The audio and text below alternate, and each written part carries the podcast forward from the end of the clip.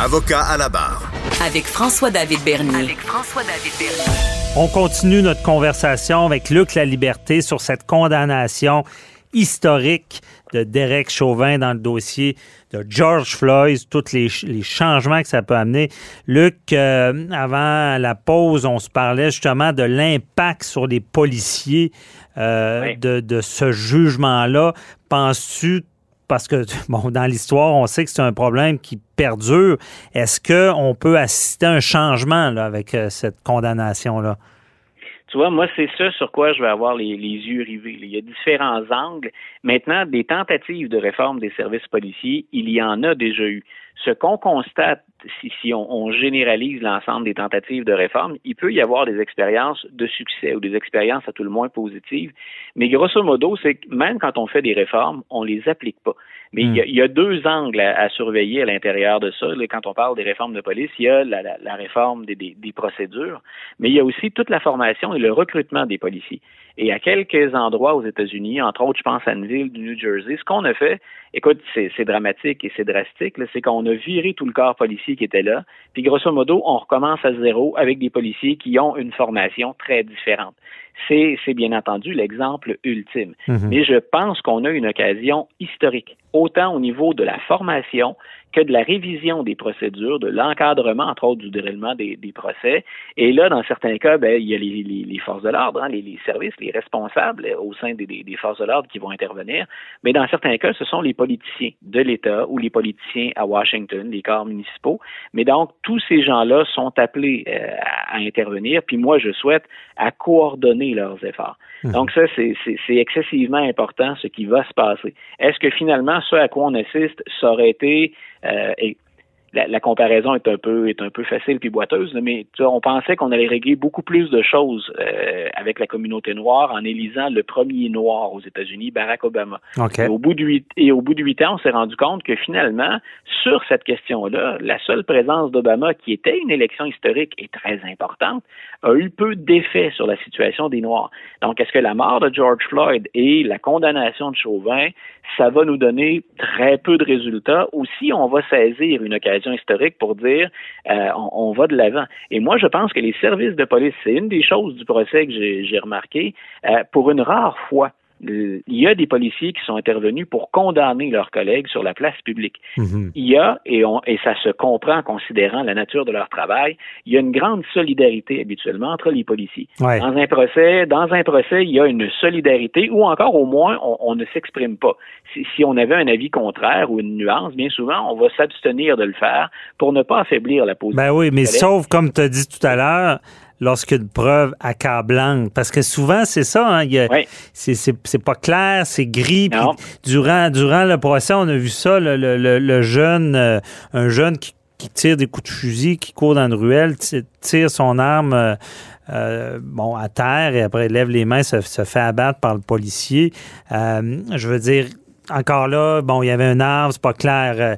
D'autres situations où est-ce que, tu l'as dit aussi à l'époque, on n'était pas toujours sûr de ce qui s'était passé pour la responsabilité du policier, mais là, c'est ça qui est différent. C'est que ce fameux vidéo-là vient tout changer, là. Voilà. Puis on l'a vu, la nuance, elle est pas toujours facile à faire. Hein. C'est mm-hmm. ce qui était pas en procès là, ou ce qui était pas discuté pendant le procès, c'était la question raciale. Mais à l'évidence, on a un problème d'approche, de collaboration, de rapprochement avec la communauté noire. Aux États-Unis, on mise beaucoup, par exemple, sur un travailleur social pour effectuer une partie de ce travail-là. Donc, comment va-t-on jouer ou composer avec eux? Mais il y a cette tentative de rapprochement qu'il faut faire. Mm-hmm. Et moi, je pense que les forces de l'ordre aux États-Unis, elles abattent souvent un travail qui est assez compliqué, qui n'est pas toujours assez bien reconnu. Je pense qu'on aurait intérêt justement pour refaire ou travailler cette image-là, de profiter, de ne pas laisser retomber la poussière pour dire, ben finalement, c'est un cas isolé, vous l'avez eu, votre justice, mm-hmm. On continue comme avant. Moi, c'est ce que je vais surveiller. On a entendu beaucoup de très, très belles paroles là, dans les médias sur les médias américains. D'ailleurs, on a entendu de très belles paroles. Je voulais t'entendre là-dessus, parce qu'on s'est souvent parlé dans le dossier de Donald Trump, même de sa destitution, où est-ce que tu nous expliquais, bon, c'est un tribunal, mais c'est politique. Ici, c'est quand même particulier ce qui s'est passé. C'est un procès, mais explique-nous, on a vu des élus s'exprimer en public sur l'aboutissement du procès, demandant une condamnation, là, et c'est du politique, là. Oui, puis il y a même eu, je n'hésiterai même pas à le dire, de la récupération politique. Parlons par exemple du président Biden, qui achève d'ailleurs son premier 100 jours. Là, habituellement, c'est le point, on fait le point pour regarder ce que le président a accompli dans ses 100 premières journées. Le président Biden, il s'est quand même mouillé beaucoup et il peut le faire de façon très noble, il peut le faire de manière bien intentionnée. Mais on n'est pas naïf non plus quand on sait que Biden a été élu en bonne partie dans certains États. On peut penser à la Géorgie, où ça a été tellement serré et controversé, remis en question. Il a été élu sur les épaules de la communauté noire. À un moment donné, on retourne l'ascenseur aussi. Le passé de M. Biden montre qu'il peut être sincère là-dedans, mais on va en profiter aussi pour miser ou jouer la carte politique. Mm-hmm. Dans son cas, M. Biden, quand il intervient, c'est un message qu'il lance aux États-Unis dans l'ensemble, mais il le fait, tu le précisais, je pense, tout à l'heure dans l'introduction, et il le fait quand même une fois que le jury a été séquestré. Moi, j'ai eu beaucoup plus de problèmes avec une déclaration qui est arrivée plus tôt, qui est une représentante démocrate, donc à la Chambre des représentants, c'est Maxine Waters, et elle y va publiquement, c'est une élue, elle sort sur la place publique, puis elle dit « Moi, j'exige un verdict de culpabilité le plus sévère, sinon on est dans la rue. Mm-hmm. » Et autant d'un côté, on a pu reprocher à Donald Trump et à certains républicains de vouloir enflammer leurs partisans puis de les faire descendre dans la rue, je pense que Mme Waters a apporté de l'eau au moulin des républicains qui disent « Vous êtes pas mieux que nous. » Il y aurait des nuances à faire. Reste que c'était pas le geste, à mon avis, qui était adéquat. Et le juge, qui a été particulièrement discret, moi, j'ai pu observer aussi, le juge n'a pas, dans le procès de Chauvin, là, il a encadré, bien sûr, le travail des jurés, puis guidé également, s'assurer du respect des procédures pour la défense comme pour le procureur. Mais il a été plutôt discret. Il n'a pas été très interventionniste, sauf cette fois-là. Et le juge dit, si vous voulez ouvrir la porte pour une remise en question, pour un appel de ce procès-là, continuez comme ça. Hein? Je le résume dans mes mots, mais c'est pas mal ce que le juge a dit.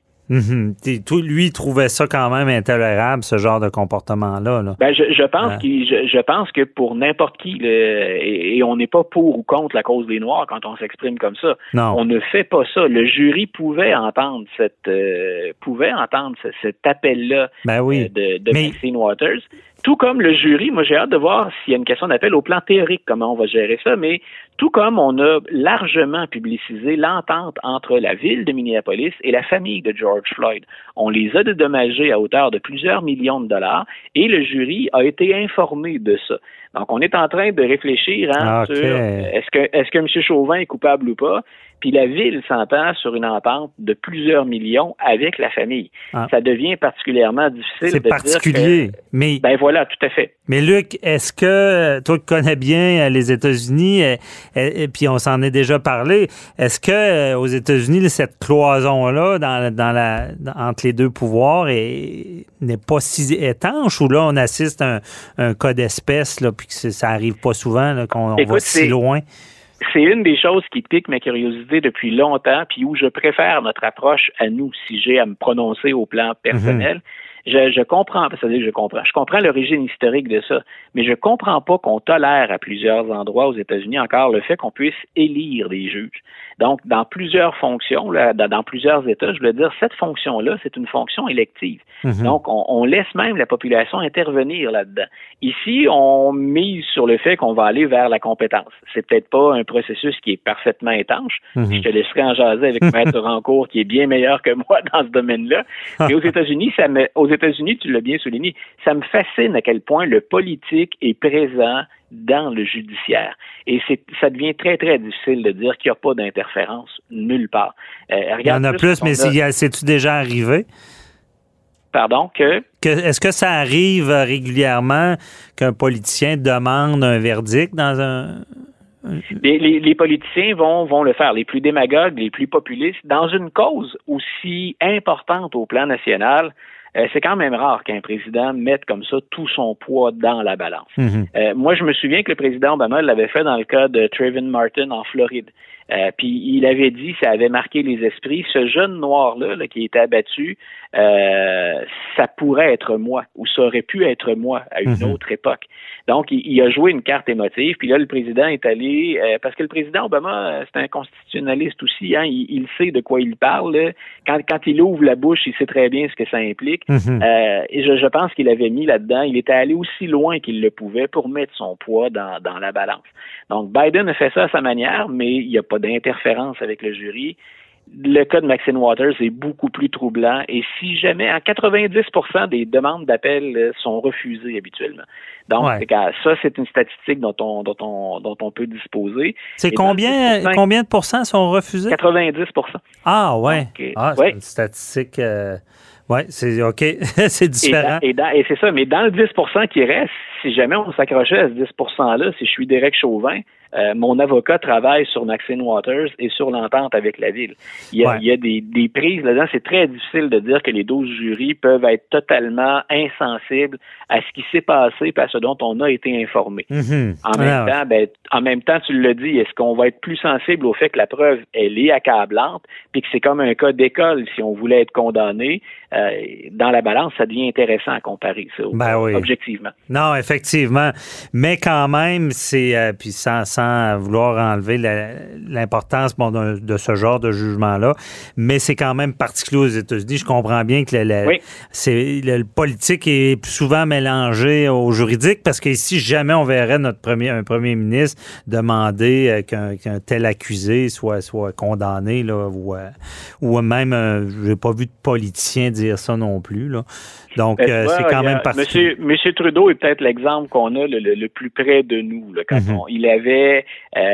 puis là, on l'avait formulé parce qu'il y a comme une zone floue au plan constitutionnel. Ouais. Et quand il a cette discussion avec la ministre de la Justice qui joue un autre rôle dans notre système aussi, bien là, on a dit que M. Trudeau, il peut aller trop loin. Oui, je me rappelle, c'était l'histoire de... Donc, c'est un des rares exemples d'un premier ministre qui est allé aussi loin. Non, c'est ça. Et en même temps, M.